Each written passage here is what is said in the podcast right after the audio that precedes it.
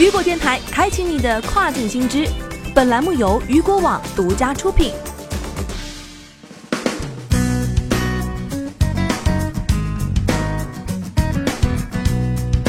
Hello，大家好，欢迎大家收听这个时段的跨境风云。接下来将要带您一起来了解到的是，一年赚两百万单干卖家竟靠这种手段。之前啊，听一位卖家抱怨说，做了亚马逊几年，赚钱的故事总发生在别人家，自己一路走来啊，都是踉踉跄跄的。自己单干不仅用钱要精打细算，还要时不时隔千里和姐夫打游击战，不知道什么时候开始就白了头。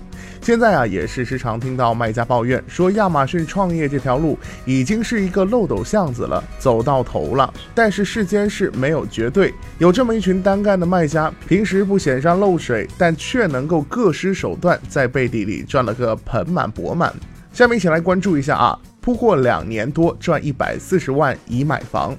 这位卖家说啊，自己一七年八月开始单干，到至今为止一直做的是服饰大类里的一个小类目。一七年刚起步的时候搞铺货，铺了二十多款，全部发的是 FBA。刚开始的时候没单，为了赚钱，每晚偷偷跟单。后来到十月底，自己有一款大类排名三千的爆款，一七年一共赚了十万出头。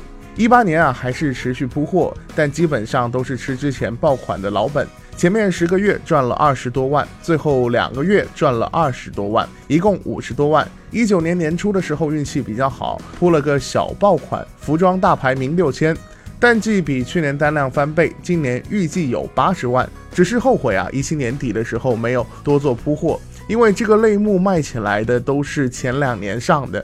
这两年多做下来，一共也赚了一百多万，再加上家里的赞助，也买了一套四百多万的房子。现在这位卖家担心的是，自己只会铺货，怕走不长久，有想去其他公司上班的想法，了解下别人是怎么玩的，到时候自己再拓宽类目，争取明年，争取在明年利润翻倍，差不多年入百万了，还想去人家公司做学习，可以说是学无止境啊！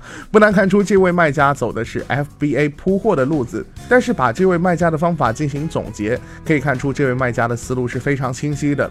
首先，第一就是走铺货的路子，控制好新款数量，出了爆款就不亏。第二，前期拿货走阿里巴巴，后期啊一定要找熟悉的工厂了，因为旺季供应链非常的重要。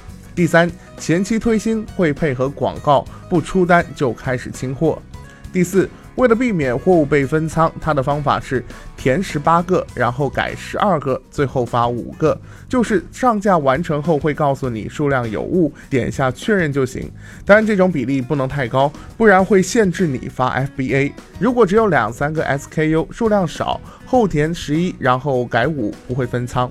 当然也有马友失蹄的时候。他一七年刚开始干的时候用力过猛，新款的一个 SKU 发了一二十件，结果就是后来收长期仓储费的时候销毁了一千多件。所以走这个路子的，一定要对库存有一个相对精准的估算。再来关注到的就是靠黑科技躺赚两百万路子这么野。若说靠铺货年入八十万是本事，那么靠黑科技年入两百万就有点骇人听闻了。下面这位卖家说出了他的故事。在一八年八月份的时候开始单干，到一八年底赚了五十万，用的是黑科技。一八年十二月以前真的是躺着赚，后悔入行太晚。现在用黑科技的成本有点太高了，但是相比利润来说还是值得的。顺利的话，二零二零年会继续用，因为钻研的时间长点，用起来得心应手了。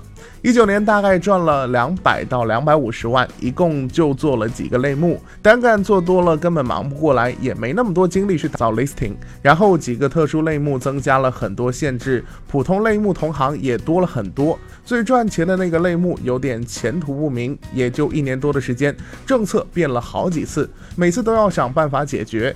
有些同行坚持不下去就退出了，竞争相对小，有很强的控价空间。同时啊，他也开发过新品，但是都是以失败告终。想过去深圳打工一段时间，具体啊还要看明年哪个最具优势的类目政策如何变化。自己对于亚马逊的运营全部停留在黑科技方面，从未刷单，怕死号，对刷单方面还是一无所知。但是随着平台规范化，黑科技生存的空间会越来越少，刷单是必经之路。不刷单怕死号，却能做到年利润二百五十万。从卖家的字里行间里，这个黑科技应该是在研究亚马逊的 bug，钻政策的空子。但是黑科技已经死了一波又一波，也佩服这位卖家的专业能力，只希望不要触犯法律就好。单干赚钱的卖家不止以上两位，下面我们来关注到的是在职的国企员工。一八年一月，自学论坛知识进入到亚马逊，一八年赚了七十万左右，一九年赚了两百多万。目前兼职做的，打算圣诞后找写字楼开公司，目的地深圳。一个人伤不起，打算过阵子论坛开个帖子，招募志同道合的合伙人或者员工。有人说啊，一个人看世界的眼光决定了他的位置。有人早早断言亚马逊已经不赚钱了，但是还是有人风生水起。以上的这些卖家，每个人的做法都不一样，有些甚至还不值得一提。但是啊，取其精华，去其糟粕，赚钱的思路还是值得借鉴的。亚马逊虽然已经进入了后期大时代，整体环境都不如以前了，但是并不意味。着就成为了一潭死水，有思路还是可以钻研出个名堂的。最后啊，也希望大家能够在这个江湖里掀起阵阵的波澜。好了，以上就是这个时段雨果电台为您推送到最新一期的跨境风云。想要了解更多跨境电商资讯，您还可以持续关注雨果 App 推送的最新消息。我是大雄，我们下个时段见，拜拜。